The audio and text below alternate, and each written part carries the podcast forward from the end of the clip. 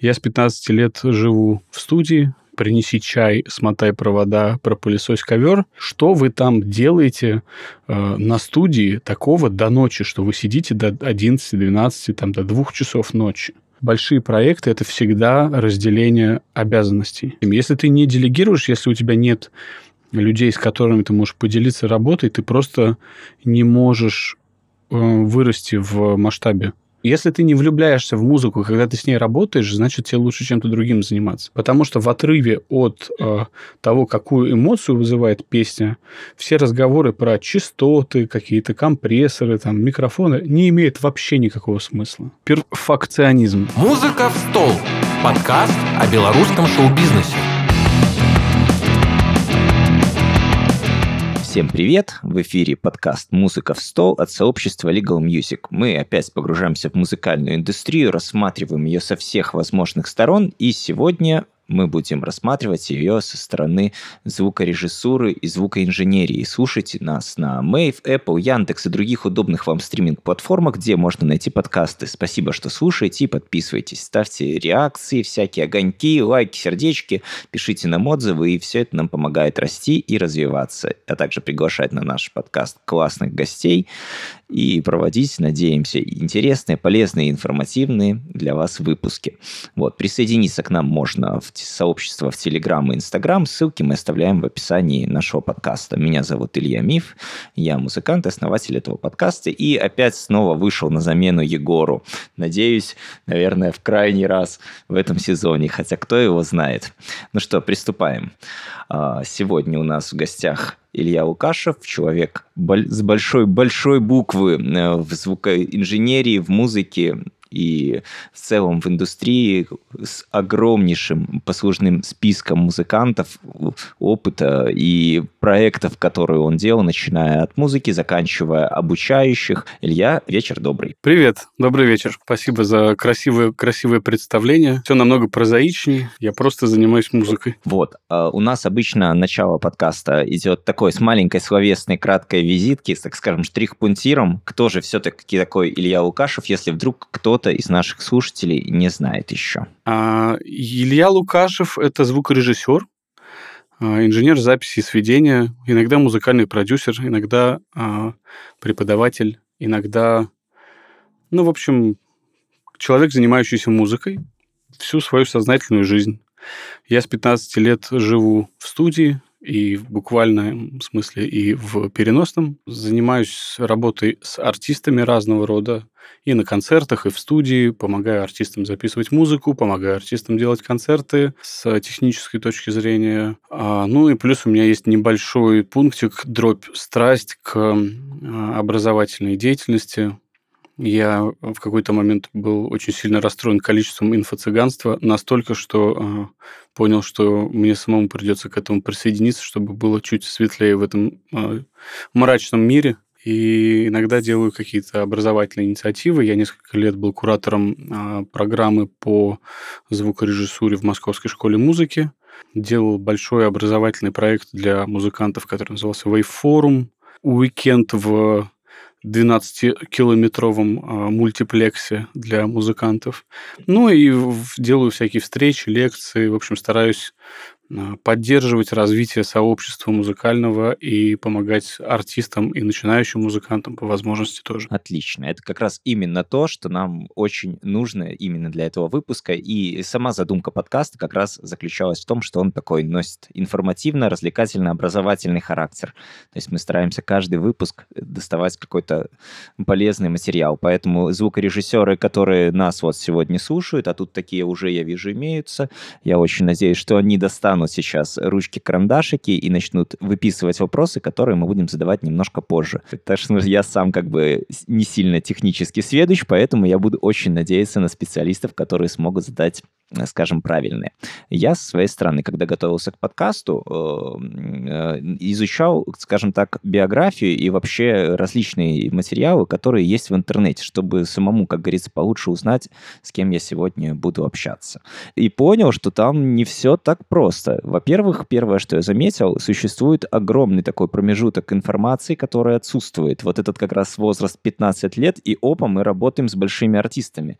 Илья, расскажите, что, как, как это случилось? Случилось, как случился этот переход? Я даже не знаю, с чего начать. Там не было опа, мы работаем с большими артистами, потому что когда ты начинаешь работать в 15 лет, ты просто трудишься чуть ли не за бесплатно, очень много, посвящая все свое свободное и несвободное время тому делу, которому ты решил э, отдать свою жизнь. И это довольно ну, в общем, ресурсоемко, и этот промежуток связан с тем, что ты просто 10 лет пашешь перед тем, как у тебя начинаются большие артисты. Вот и все. Ну, на самом деле, мне чуть-чуть повезло, я попал на студию изначально, где э, записывались все большие на тот момент российские артисты, там, э, не знаю, Бедва, Земфира, Сплин и прочие, так сказать, э, динозаврики того времени русской музыки российской музыки, не знаю, как это правильно назвать теперь. Ну, в общем, не суть важно. То есть я, я смотрел и учился на примере, ну, лучшего, что тогда было, скажем, в эстрадно-роковой жанре, в эстрадно-роковой среде. Но именно работать, работал, конечно, со всеми подряд. И когда начал делать первые проекты именно ну, по работе, а не как там принеси чай, смотай провода, пропылесось ковер, а, то конечно, это были все подряд. То есть, когда ты начинаешь заниматься какой бы то ни было профессиональной деятельностью, тебе ну, не приходится выбирать, с кем работать. К тебе пришел, там, не знаю, депутат привел жену, говорит, хочу, чтобы она пела. Вот ты ее записываешь. Пришла э, группа десметалистов из Кирова, ты их записываешь. Э, Пришел гипнотизер, говорит, я хочу записать свой гипноз. Ты его записываешь. Как бы и ну, таким образом набиваешь руки, учишься. Потом со временем появляется возможность уже как-то фильтровать, выбирать, с кем работать, с кем не работать. И сейчас, слава богу, такая привилегия э, у меня и моей команды есть. Вот, но раньше этого не было, поэтому такого, чтобы прям бах, и ты сразу начинаешь работать с большими артистами, такого, такого нет. Да, чудес не бывает. Если вы встречаете, да, если вы встречаете где-то историю про... Ну, наверное, там в одном случае на миллион бывает так, что человек подошел, купил лотерейный билетик, выиграл там миллиард долларов, да, или стал сразу суперкрутым специалистом. Но на практике в 90, по-моему, процентах случаев, когда ты начинаешь общаться и поближе рассматривать, как сейчас говорят, кейсы успешных людей – то обнаруживается, что эти ребята там... Сейчас среди музыкантов очень модно было несколько лет назад э, легенда, легенда про а, вот э, мальчика из ниоткуда, из маленького города, который вдруг вырвался и мгновенно стал супер, э, там, суперзвездой а, или там мирового масштаба, или в масштабе страны. Чаще всего, когда смотришь поближе на этих ребят, выясняется, что это лютые пахари, которые как бы сверху прикрывают все это легендой про мальчика, который ничего не знает, не умеет, и просто а, вот э, ему повезло, а на самом деле там люди, которые 15 э, лет э, там, музыкального образования, позаниматься по 8 часов в день, пахать как не в себя, стучаться, ломиться во все двери и только потом к чему-то прийти. Вот, именно про это я и хотел узнать потому что я именно, я просто хотел более точечно уточнить, именно вот этот вот пробел, э, он существует не со стороны, что вау, это резко случилось, а с той стороны, что он немножко, я не нашел информацию о том именно как происходило вот это вот развитие, а, и, и это очень мало было сказано, это крайне интересно, как удалось э, перешагивать. Вот, допустим, 15 лет, я понял, да, там было стартовые работы, помощь различная, там что угодно, как говорится, вот как объяснили на «Принеси, подай». А как начали передавать первые заказы, как начали передавать, вводить в индустрию, как, как, как происходило вот это обучение, потому что в, в таком возрасте на студии, мне кажется, можно просто потеряться от вообще от возможности того, что можно делать. На самом деле деле можно потеряться, и это несложно, и это не значит, что это было все очень легко, гладко, и я пришел, все сразу стало получаться. Там были конфликты, были сложности в отношениях, там и какие-то, ну, в общем, были проблемы. Вот. Просто рано или поздно всегда на любой студии, в любом продакшене возникает ситуация, когда а, если есть человек, который в студии вот там провел, не знаю, месяц-два, и уже примелькался, его уже знают, он знает, где чего, куда там подключить, включить и как поставить микрофон, то в какой-то момент обязательно возникает ситуация, когда а, старшему коллеге нужно не знаю, резко по делам там куда-то отлучиться. Или он заболел и говорит, что надо срочно записать там вот сегодня и все. Потому что, ну, артисты это такая история, что ты не можешь сказать, ну, там, через три недели ко мне обратитесь. Артист просто позвонит в другую студию и пойдет в другое место записываться. Он не будет тебя ждать чаще всего. А вот там у моего одного из моих педагогов была такая ситуация, что он ассистировал а, старшему, скажем, коллеге, и ему просто с утра позвонили и говорят, «Э, ты знаешь, а вот он умер, а сегодня запись величайших музыкантов. Я не буду там вдаваться в подробности, но типа э, мирового масштаба.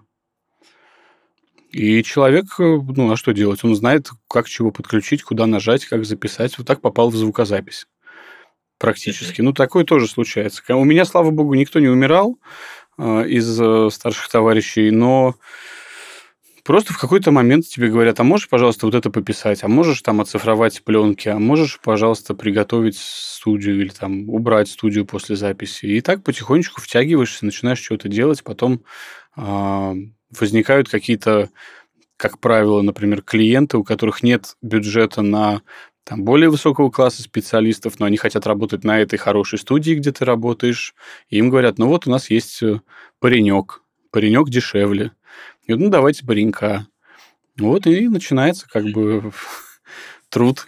А, это все происходит не без ошибок, в общем-то, иногда бывают э, нелепые вещи, но это опыт, который ну, необходим всем. А вот интересен такой вопрос. У молодых специалистов есть огромнейшая проблема, зачастую это именно с э, внутренним перфек- перфекционизмом. А вот была ли эта проблема тогда? То есть как вот выводить э, на но, новый уровень себя, как отдавать э, заказы клиентам первым? Было ли страшно? Как с этим была борьба, если была? Вот очень хорошая сейчас у вас оговорка произошла, Илья перфакционизм. А, вот э, это, мне кажется, история, на которой факапятся очень многие. Потому что в погоне за кажущимся каким-то идеальным результатом люди часто упускают момент.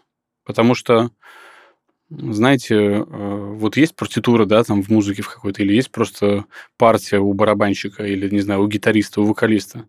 Он может вступить э, великолепно, точно и красиво спеть там или сыграть свою ноту, но если он это делает не своевременно, не в тот момент, когда это нужно, то как бы цена этой хорошо спетой ноты ноль.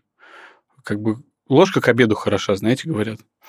И перфекционизм – это такая вот э, палка о двух концах. Это, с одной стороны, прекрасное качество, но я очень много раз видел, когда ситуации, в которых очень хорошие музыканты и артисты просто теряли потрясающую музыку, потрясающий материал, а, только из-за того, что они ударялись в попытке сделать его лучше, лучше, лучше, лучше, и настолько за это время сами развивались, что им переставало нравиться в корне то, что они создали. Они начинали это переписывать, переделывать, и в итоге работа просто уходила в стол. Вот. В этом смысле перфекционизм довольно опасное явление. Это не значит, что перфекционизм это плохо, и в определенных моментах стоит ради перфекционизма плюнуть на дедлайны и сказать, идите в задницу. Как бы вам нужно завтра сдавать, но я хочу сделать хорошо и сдам вам послезавтра. Это требует времени. Такое бывает. Но очень многие случаи перфекционизма, которые я наблюдаю, бывают на самом деле нездоровыми, и они часто вредят результату. По поводу сдачи, ну, всегда э, не то, что страшно, просто мне очень не хватало э, как бы старшего коллеги, который бы объяснил принципы взаимодействия с, с клиентами, с артистами. Э, там просто есть психологическая составляющая, довольно простая. Это история про, прежде всего, оправданность ожиданий. То есть, когда ты должен знать, чего от тебя ждут, и предоставлять то, чего от тебя ждут, как в любых отношениях.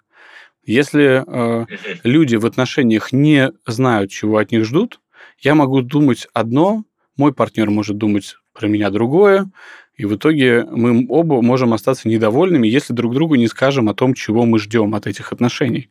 То же самое в э, работе с клиентами. В любой сфере, это касается не только там, звукозаписи и музыки. Это базовый принцип. Как бы если ты оказываешь услугу, ты должен понимать, чего от тебя ждет клиент.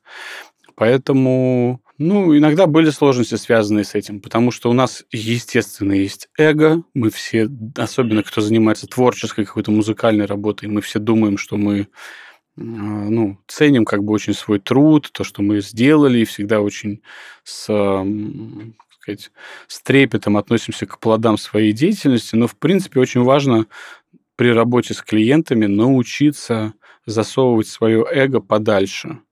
И, грубо, грубо говоря, подключаться к эго артиста и реализовывать, реализовывать желание, ну, в разумных пределах желания артиста и его эго. Как будто бы, вот, знаете, если можно компьютер загрузить с другого э, э, жесткого диска, с внешнего, да, с тем же железом, которое да, в нем стоит. Вот то же самое, только с эго. Ты берешь свое эго, отключаешь и подключаешь к себе эго клиента, с которым ты работаешь. Да, эту мысль я понял. И вот тут у меня э, сразу зреет еще очень интересный вопрос. Тоже сталкивался с э, в работе с там, звукорежиссерами другими. Э, когда звукорежиссер начинает влюбляться в то, что делает, как бы, как принимает участие в самом треке, и, и начинает очень болезненно относиться к правкам, допустим, самого артиста, когда тот пытается вернуть это себе. А, как вот с таким бороться? Тренироваться. Не, не влюбляться невозможно. Если ты не влюбляешься в музыку, когда ты с ней работаешь, значит, тебе лучше чем-то другим заниматься. Ты влюбляешься, но так же, как э, с людьми, когда ты влюбляешься в человека, это не значит, что ты должен человеком владеть. То же самое с Конечно. работой над музыкой. Ты можешь полюбить музыку, ты можешь полюбить то, что ты делаешь, но это не значит, что это становится твоей музыкой.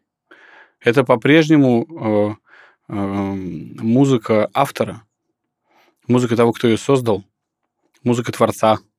Поэтому э, нужно просто относиться по-философски к этому и стараться э, не слишком сильно присваивать себе музыку. Мы все это хотим сделать, Хорошо, для того, чтобы человеку, который принимал участие в процессе, было приятно, ему можно сказать или написать пост, сказать, «А, дорогой наш звукорежиссер, спасибо тебе большое, нам очень было приятно, нам понравилось, э, какую то лепту внес в наш э, проект, очень приятно с тобой работать, супер, все, этого достаточно. Но это не значит, что звукорежиссер, как творческая единица, должен вставать во главе процесса и начинать всем говорить, да это не так, да вот тут правильно так, да вы там говно музыканты, да я сейчас позову нормальных, перезапишу, да я лучше знаю, не надо мне объяснять. Я видел ситуацию, когда а, один звукорежиссер сказал одному очень хорошему музыканту, моему другу, а, на сцене, он сказал ему примерно следующее. Слушай, я звукорежиссер, и я знаю, как должно у тебя в наушниках что звучать. А, на что ему незамедлительно прилетел э, такой э, плотный лещ от довольно крупногабаритного музыканта, и их отношения на этом закончились.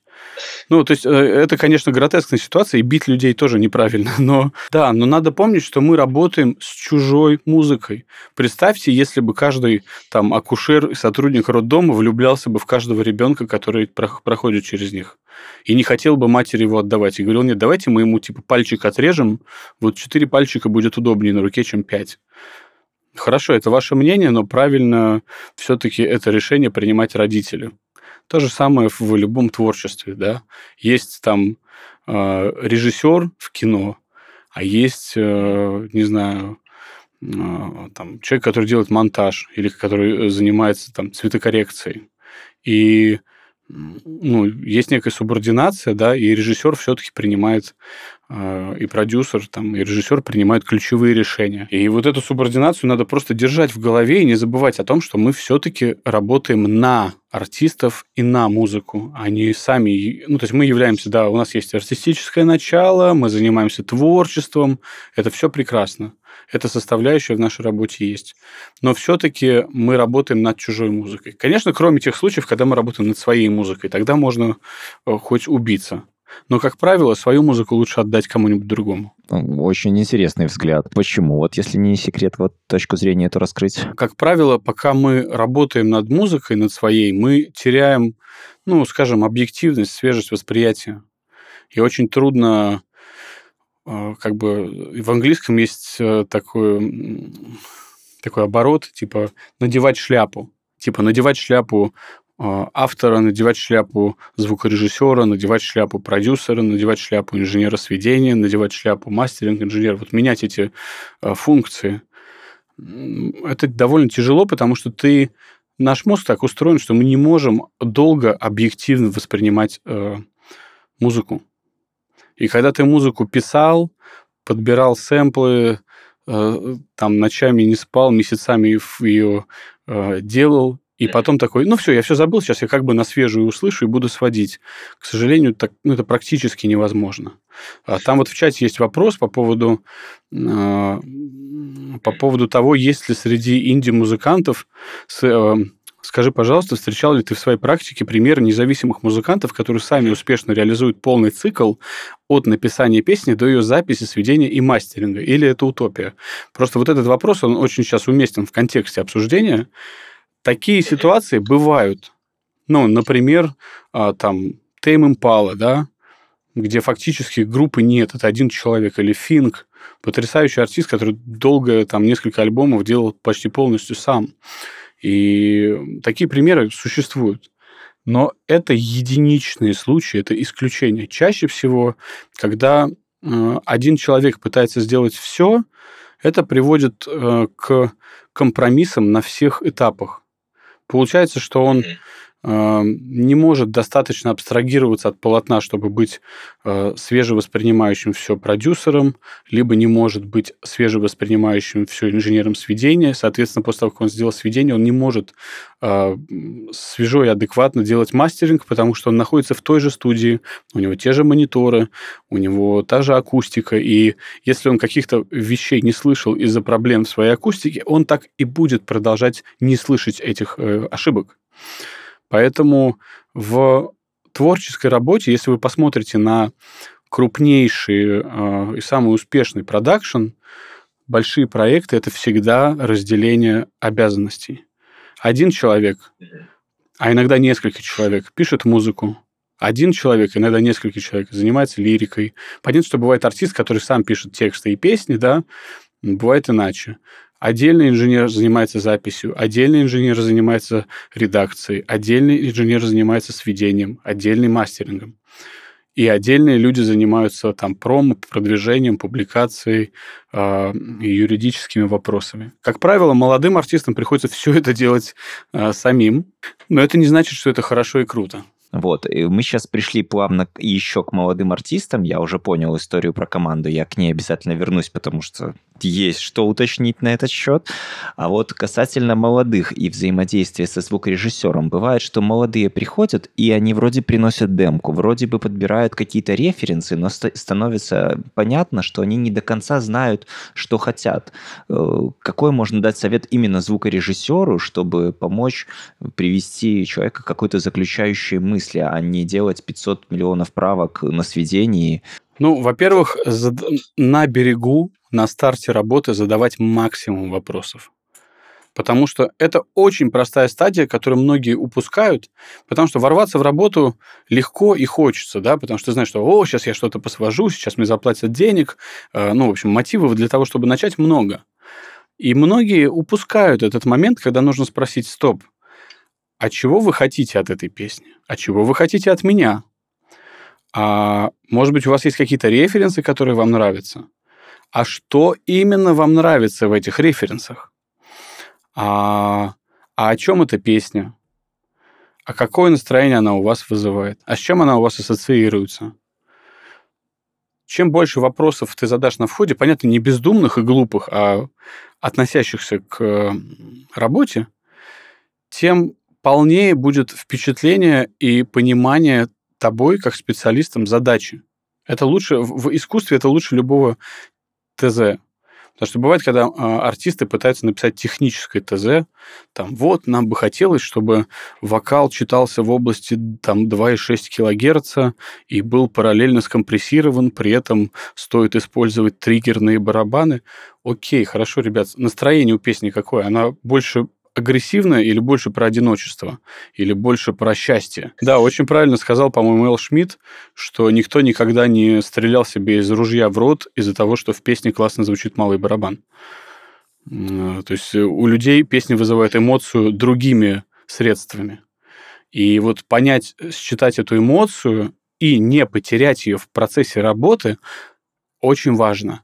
И вот это, наверное, самый э, важный для меня совет, который мне давали, научиться считывать эту эмоцию и проносить это ощущение через весь процесс работы. Потому что в отрыве от э, того, какую эмоцию вызывает песня, все разговоры про частоты, какие-то компрессоры, там, микрофоны не имеют вообще никакого смысла. Да, и я на этой теме хотел еще вот какую штуку коснуться. В процессе прочтения интервью, которые тоже в интернетах, собственно, вот в этих всеобъемлющих, я обратил внимание, что вы часто проводите параллель э, с художником, художественным искусством или фотографией. Вот. Насколько это э, как бы коррелирует и почему именно такую завязку? Ну, на мой взгляд, э, в принципе, все искусство имеет очень много общего внутри. Я часто использую какие-то метафоры э, и параллели с э, ну, визуальными искусствами только потому, что это очень большому количеству людей понятно. Когда ты пытаешься объяснить, что, ну, допустим, возьмем там э, любой, у любого микс-инженера возникает проблема, как уместить большое количество элементов, как сделать микс большим там и жирным. И вот ты начинаешь говорить, что чем меньше в миксе элементов, тем он крупнее и жирнее и шире.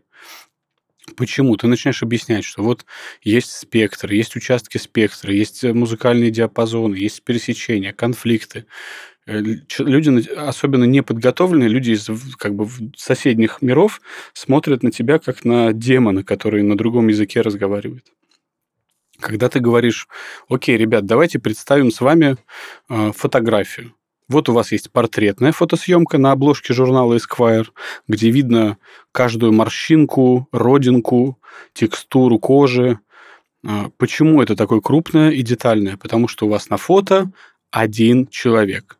И представьте себе фотографию, на которой запечатляют выпускной э, там, э, поток, э, не знаю, 2005 года выпуска всего, там вашего университета. У вас на фотографии 100 человек. Насколько детально видно их лица? Не сильно детально. Они узнаваемые. Почему? Потому что невозможно в один кадр впихнуть 100 человек с одинаковым разрешением и детальностью. Чтобы их впихнуть в один кадр, их всех надо сделать поменьше. И люди сразу понимают параллель с, э, с музыкой. Она очень прямая, и, мне кажется, скажем, визуальное искусство чуть-чуть проще объясняют те процессы, которые происходят в рамках аудиальных, ну вот наших с вами э, мучений. Абсолютно согласен с этим, потому что все-таки большую часть информации мы воспринимаем глазами, а еще отсюда я такой делаю прямой вывод, что нужно с человеком все-таки говорить на более понятном и доступном языке, тогда легче будет прийти к каким-то более э, четким результатам. Вот э, ребята из профессии спрашивают, как же все-таки быстрее начать приходить к какому-то доходу, как вот, ну, я понимаю, это больше идет про фриланс, вот, э, для звукорежиссера, и как этот путь можно сократить менее чем на 10 лет? И, честно говоря, если так без, без прикрас, я считаю, что если вот с нуля вообще вы ничего не знаете об этом, в принципе, наверное, 7 лет это минимум по-хорошему 10. Но если вы начинающий звукорежиссер, это значит, что вы уже работаете, уже что-то знаете, и, уже, и все-таки сегодня информация более доступна. Ну, наверное, для того, чтобы выйти на норм... какой-то более-менее приемлемый уровень, ну, 4, 3-4 года минимум у вас уйдет. Для того, чтобы выйти на комфортный, больше.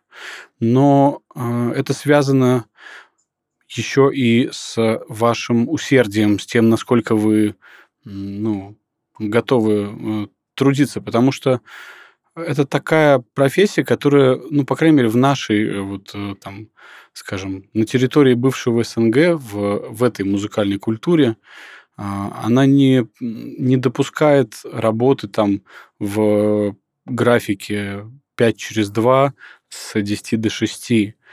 То есть у меня первое время там, когда а, мы с женой начали вместе жить, и она просто не могла понять, она мне говорила, типа, Илюш, а как, ну, она вечно думала, что же я там делаю-то до 11 ночи на студии. Я говорю, как, ну, люди же вот едут с утра на работу, и потом в 6 бегут с работы домой, чтобы поскорее оказаться дома. Что вы там делаете э, на студии такого до ночи, что вы сидите до 11, 12, там, до 2 часов ночи? Часто наша работа связана с ненормированным графиком. И любые объяснения вот эти из разряда, ну, там, мне нужно себя беречь, я должен... Окей, если у вас такой взгляд, можно пойти работать э, курьером, можно пойти работать в там какую-то офисную обычную работу э, с документами. Пожалуйста, вы будете себя беречь, у вас будет, у вас будут гарантии, у вас будет э, там какой-то соцпакет, у вас будет график, у вас будет отпуск, 13 зарплаты, все это.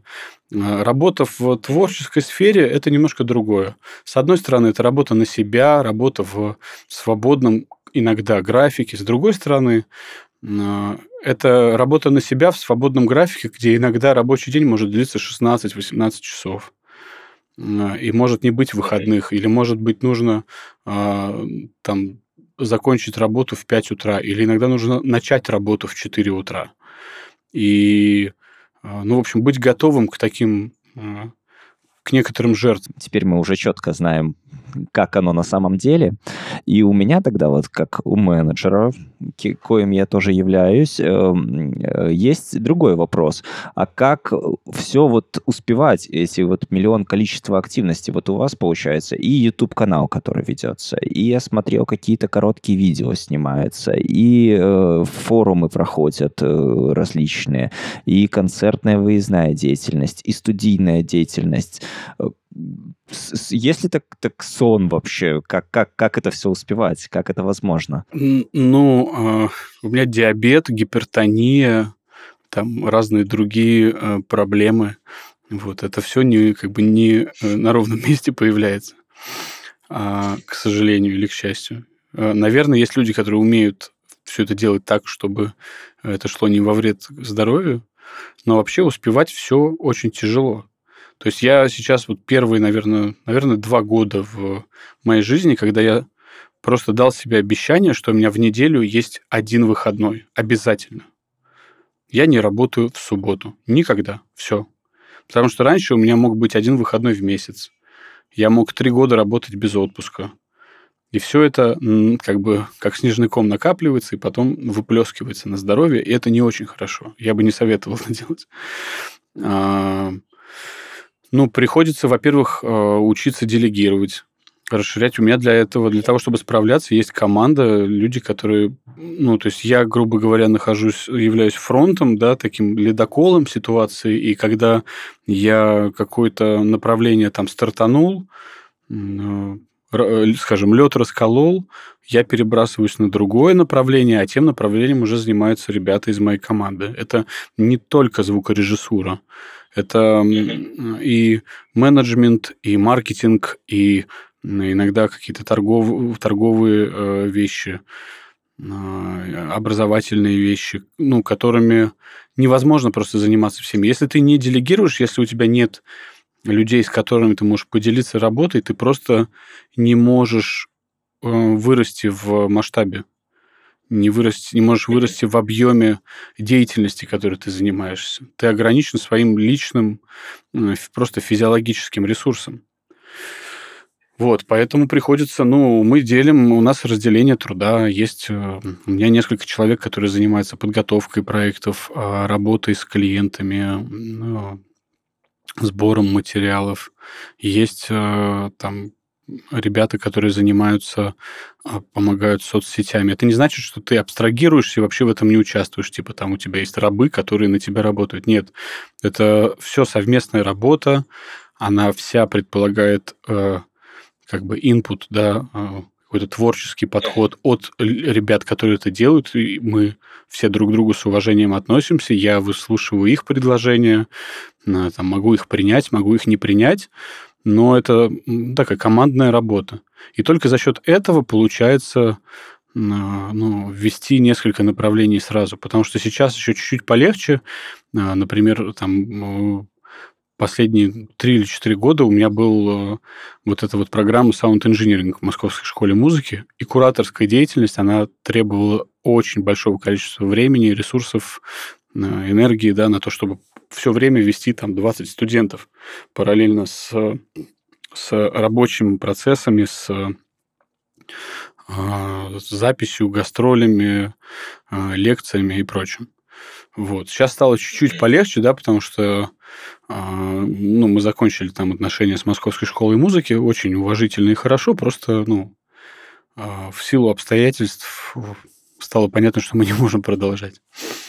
А так единственный способ это находить соратников, находить э, воинов, которые вместе с тобой готовы идти, и за которых и ты готов зарубиться, и которые за тебя готовы зарубиться.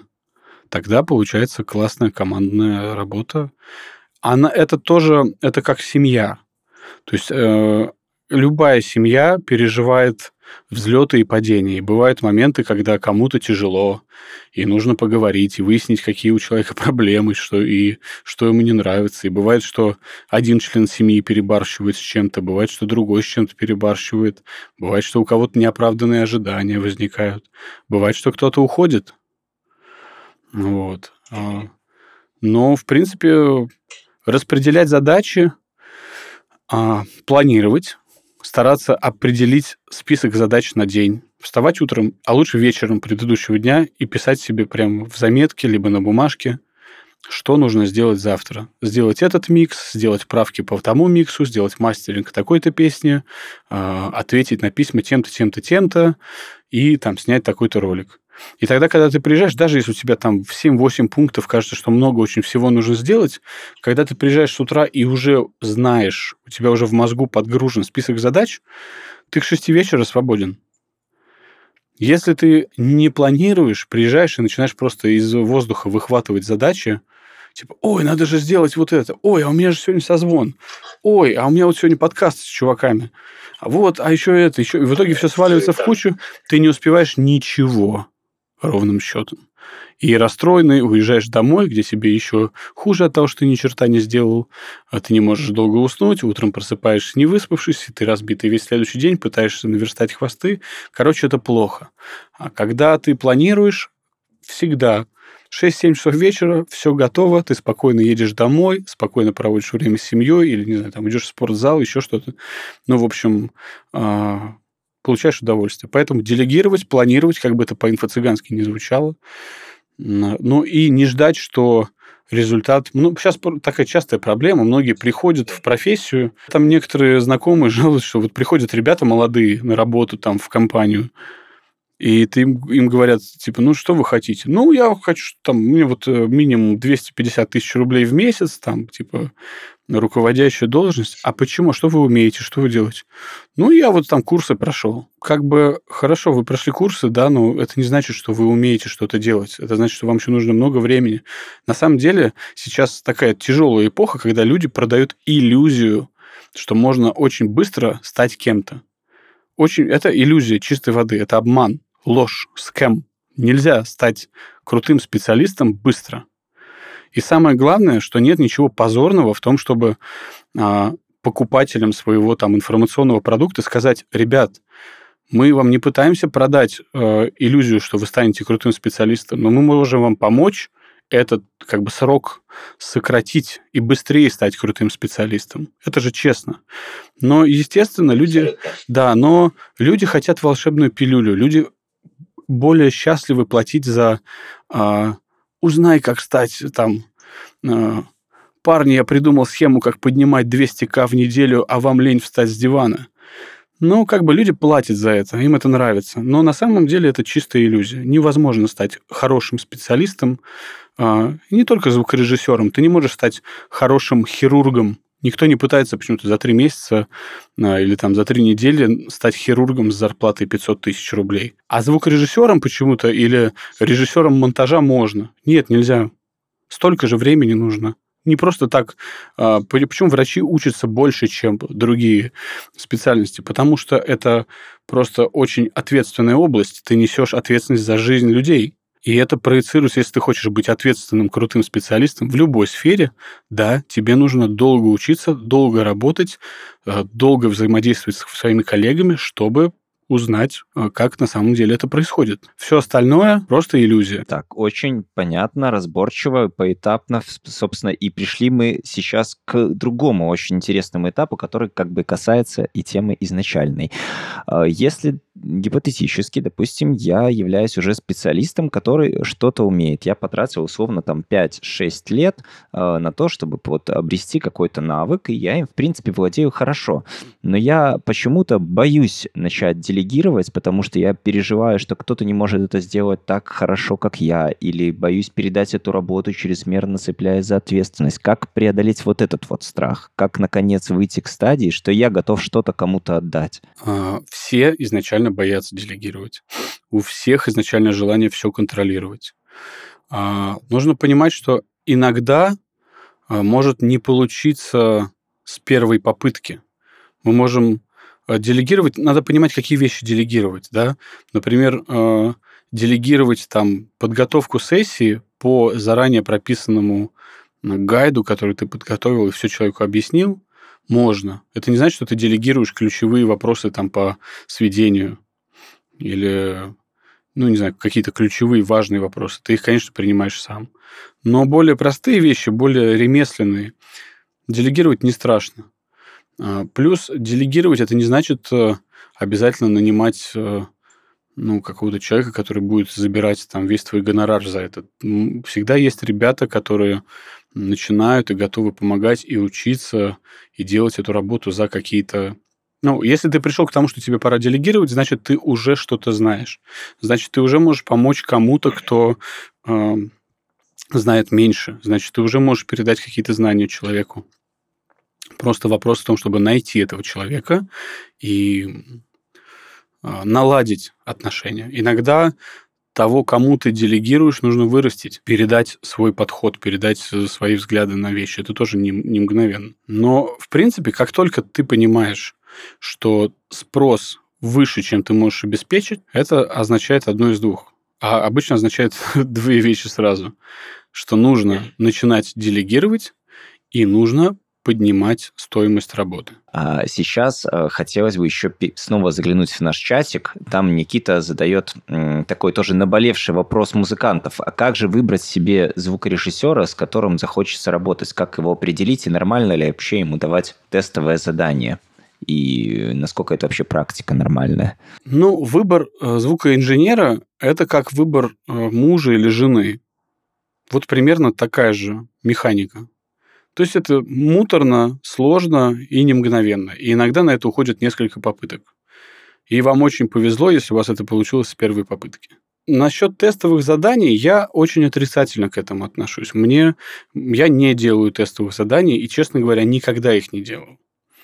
А, в принципе, это считается мовитоном. Когда артист обращается, ну вот в звукорежиссерской среде, когда артист обращается и говорит, ну, сведи нам куплет и припев, и тогда мы посмотрим невозможно свести куплет и припев. Объем работы для того, чтобы сделать куплет и припев, будет незначительно отличаться от того, э, чтобы сделать микс целой песни.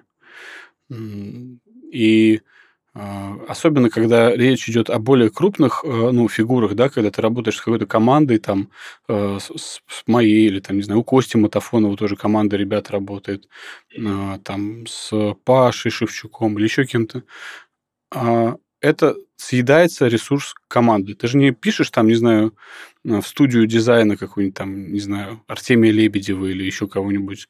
Ну, типа, сделайте мне вот э, на пробу э, логотип или на пробу сайт, а я посмотрю, как э, у вас получится, и тогда решу, заказать у вас или нет. Есть наш шоу Reel, вы можете посмотреть, послушать наши работы, но это один аргумент. Я вот вижу, что в вопросе написано, что бывает, слушаешь его работы, звучит неплохо, начинаешь работать и не выходит. Иногда бывает так, что э, просто шестеренки как бы не сходятся, звезды не складываются, а музыкант, ну, звукорежиссер и музыкант друг другу не подходят. И тогда нужно просто решить, как корректно выйти из сделки и идти искать следующего специалиста. Потому что когда э, у вас появится такой контакт, с которым вы почувствуете, что вот это оно, мне с человеком кайфово, интересно, и он делает мою музыку действительно лучше – и замечает, возможно, то, что я не замечал, я могу ему доверять и не перепроверять каждый его шаг, сомнений не будет. Просто нужно понимать, что ну, за все нужно платить. Нет ничего плохого в том, чтобы за сделанную работу, даже если она тебе не понравилась, ну, условно, хорошо. Человек не справился с задачей, ты говоришь, хорошо, ты не справился, давай, мне это не подходит, мы дальше не будем продолжать, я не буду тебя мучить правками, я заплачу тебе половину там оговоренной стоимости, потому что это не финальный результат, меня не устраивает твой результат. Это корректная, нормальная форма решения вопроса. Когда люди говорят, ну, э, нам не подошло, типа, извините, мы не будем платить. Это не очень правильно, потому что человек же потратил время, возможно, несколько человек потратило время. То есть, когда, например, мне приходит проект а, там, на сведение, он сначала уходит а, одному человеку, который а, собирает весь материал в проект, чистит, убеждается, что все на своих местах, короче, готовит сессию. Потом, если нужен какой-то глубокий тюнинг и редактирование, уходит другому человеку, либо тот же человек это делает, и только потом доходит до меня на сведение. И вот получается, что там два или три человека а, уже заняты напрямую в процессе, плюс еще, ну, э, возможно, этот проект менеджерится. То есть четыре человека. И клиент говорит, ну, короче, я просто передумал. Или мне там не нравится. Потому что люди бывают со своими заскоками. Бывает, что там люди приходят с шансон э, песней. Сейчас я не берусь за такое, но у меня было правда несколько случаев, когда люди приходили с вот настоящим шансоном в, в духе радио дача, радио шансон и говорили, слушай, ну как бы да, но а вот ты слышал группу Imagine Dragons? Вот а почему не так звучит? Я не могу это без ли... вы мое лицо просто сейчас не видите, какое в этом лицо, потому что это другая музыка вообще. Вы вообще делаете другое. Типа, ну, у вас типа, ну, это чуть-чуть другое. Ну, вот в таком случае, конечно, ну, бывает сложно людям объяснить. Поэтому мы, например, работаем исключительно по предоплате. 50% до, если там, ну, у нас не пошло что-то, ну, извините, работа проделана, как мы это оговариваем на берегу. Вот в самых крайних ситуациях бывает так, что мы говорим, ну, окей. Просто и когда чувствуешь, что от человека столько исходит грязи и гадости, что проще ему просто все отдать и забыть это как страшный сон, чем вообще иметь дело. И попутно донести до всех своих коллег, потому что у нас очень узкий профессиональный мир, на самом деле, что с этой командой лучше не работать и не иметь дела вообще. Ну, вот. Но, как правило, до этого не доходит, и чаще всего э, мы продолжаем э, работу, и все счастливы. Вот. Короче, а, тестовые задания – это не очень хорошо. Это не очень нормальная практика. Вы можете обратиться к человеку, заказать у него одну работу, не обязательно же сразу идти с человеком под венец. Вы можете же а, пожить вместе, провести вместе выходные, не знаю, а, прежде чем шагать и говорить, мы с тобой там всю жизнь будем рука об руку. То же самое тут. Попробуйте одну песню, запишите с человеком вокал, Поймите, как он э, себя ведет в студии, как он общается, насколько у вас музыкальные взгляды совпадают. В общем, это такой опыт, как бы это работа с обеих сторон. Да, как нам раньше уже рассказывали на наших выпусках, что работа звукорежиссера — это очень э, сильно еще и работа психолога, по сути. Вот, соответственно, и в одну, и во вторую сторону. А, эту тему тоже можно будет затронуть, если у нас хватит времени. Но тут еще хотелось бы, э, вот Никита опять же дальше продолжает задавать вопрос, э, и с чем лучше всего приходить артисту, там, рефы, примеры, чтобы работа пошла продуктивно. Вот у нас Никита такое олицетворяет большую часть музыкантов, которые нас слушают, а музыкантов у нас достаточно много. Да, ну, вообще полезно, полезно перед началом работы подумать, чего вы хотите от результата. Если вы изучите сообщества любые, творческие, это и у дизайнеров, там, и у э, видеографов, и у фотографов, самое большое количество шуток посвящено тому, что заказчик не знает, чего он хочет. Вот. Это действительно частая беда. Вот. Очень, чем лучше вы понимаете, чего вы хотите добиться, тем лучше будет результат. А, это первое. Второе, референсы – это очень полезно, с одной стороны, с другой стороны, очень опасно.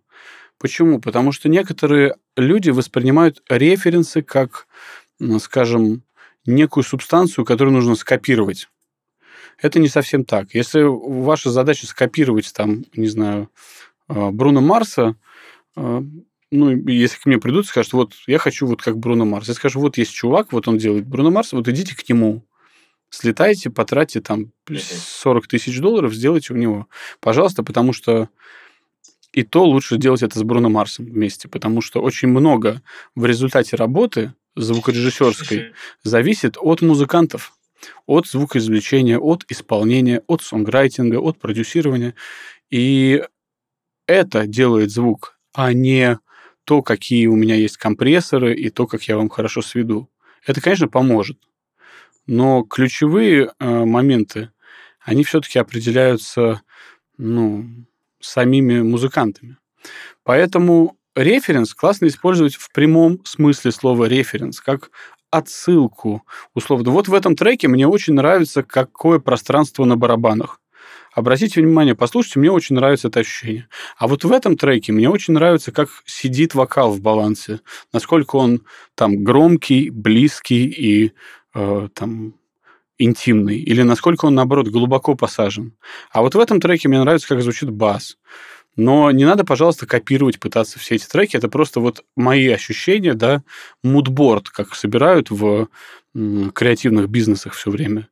Э, фотографии, картинки, скриншоты из фильмов, там каких-то а, вырезки из статей. Всю атмосферу. Да, атмосферу. Тогда да, референс работает. А если референс это попытка типа скопировать э, песню чужую, в любом случае будет говно, я извиняюсь за мой французский. Почему? Потому что уже есть оригинал.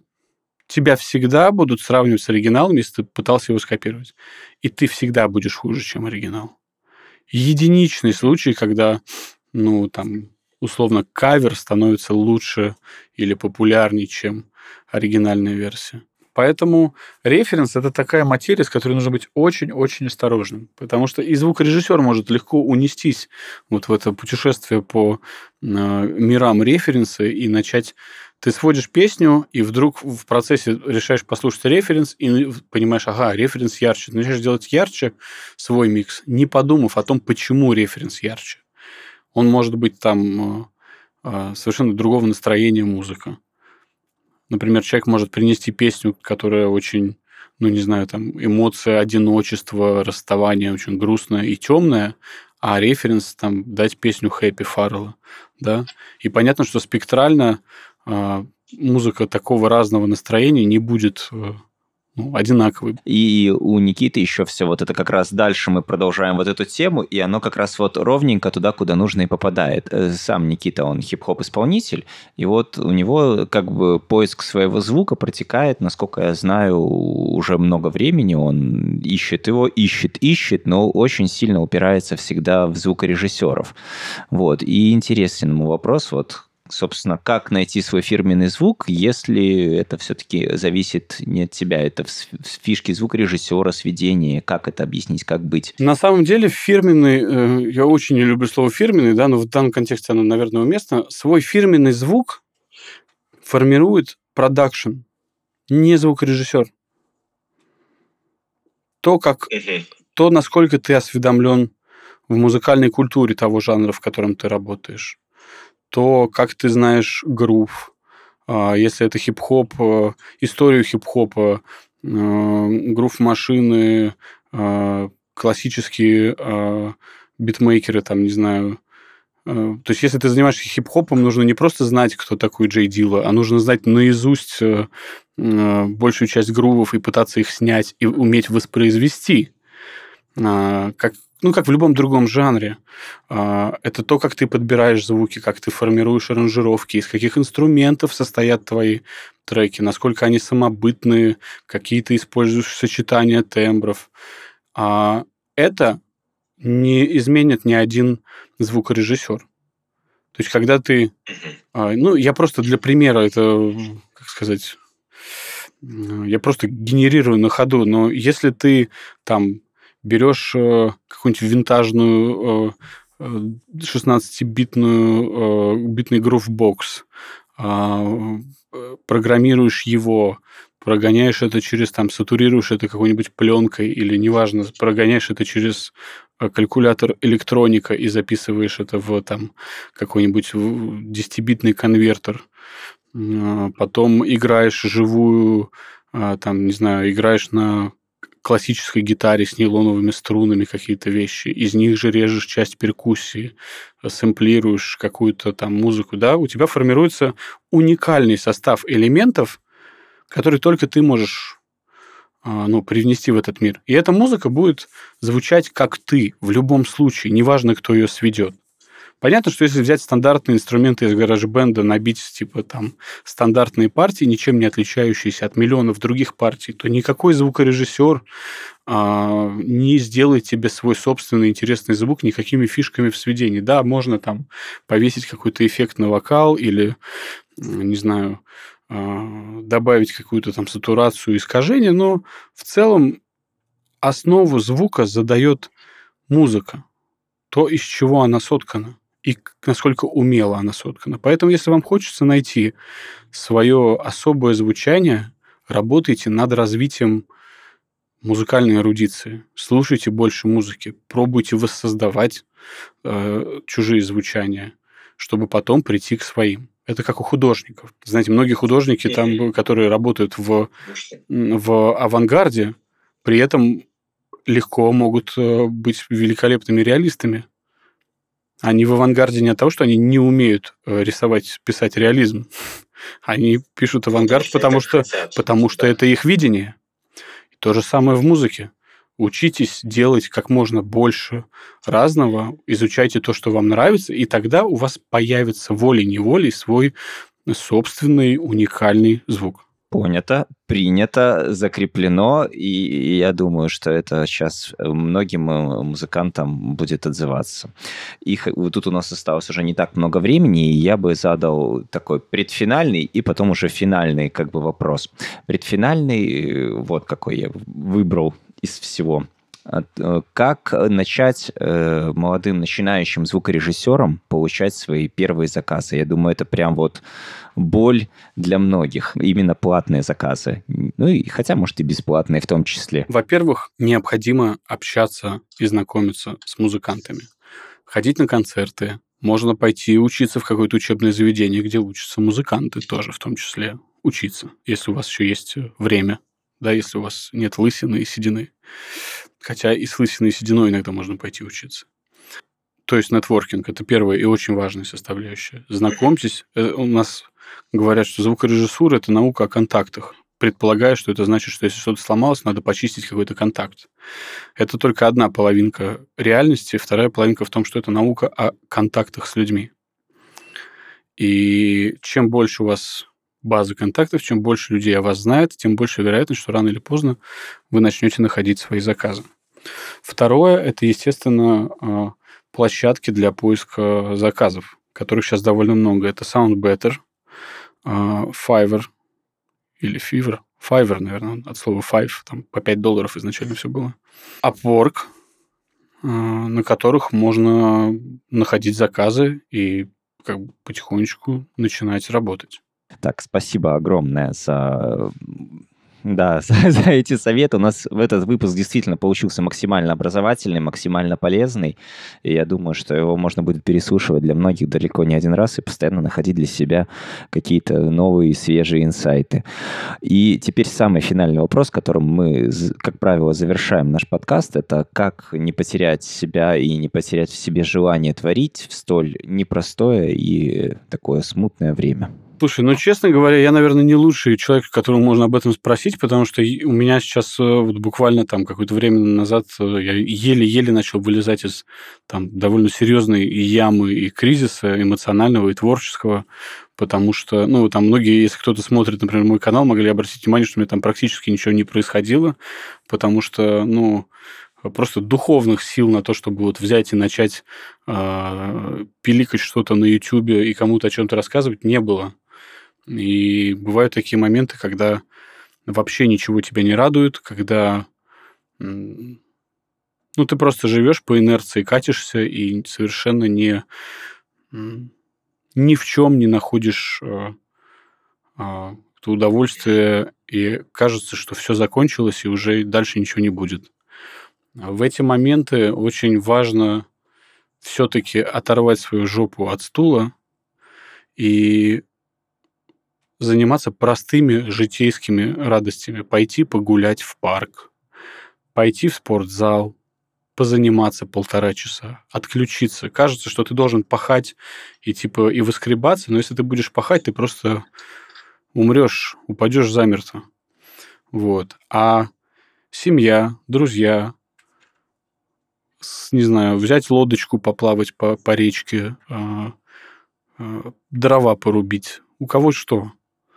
Ну, в общем, найти какие-то простые э, вещи, на которые переключиться, потому что опять же, в силу того, как мы все устроены, э, наш мозг очень быстро привыкает, адаптируется к ситуации, и если его пытаться постоянно накидать какими-то утонченными радостями, он просто перестанет их воспринимать как радости.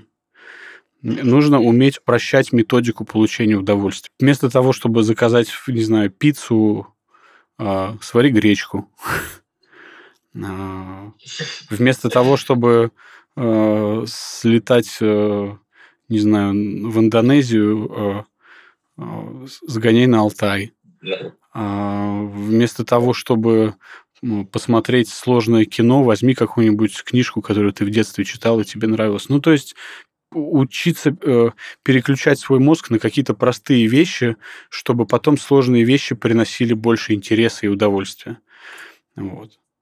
Потому что очень легко утонуть в а, в благах, которые чем больше а, а, человек становится ориентированным на получение благ, тем меньше он получает от них счастья и удовольствия, чем сильнее он в этом тонет. Это такой же наркотический механизм, как с любыми ну, веществами. Поэтому в это непростое время, чтобы находить в себе силы, отрывайте свой зад, дорогие друзья. Э, старайтесь э, делать дела, несмотря на то, что вам кажется, что все очень грустно и сложно.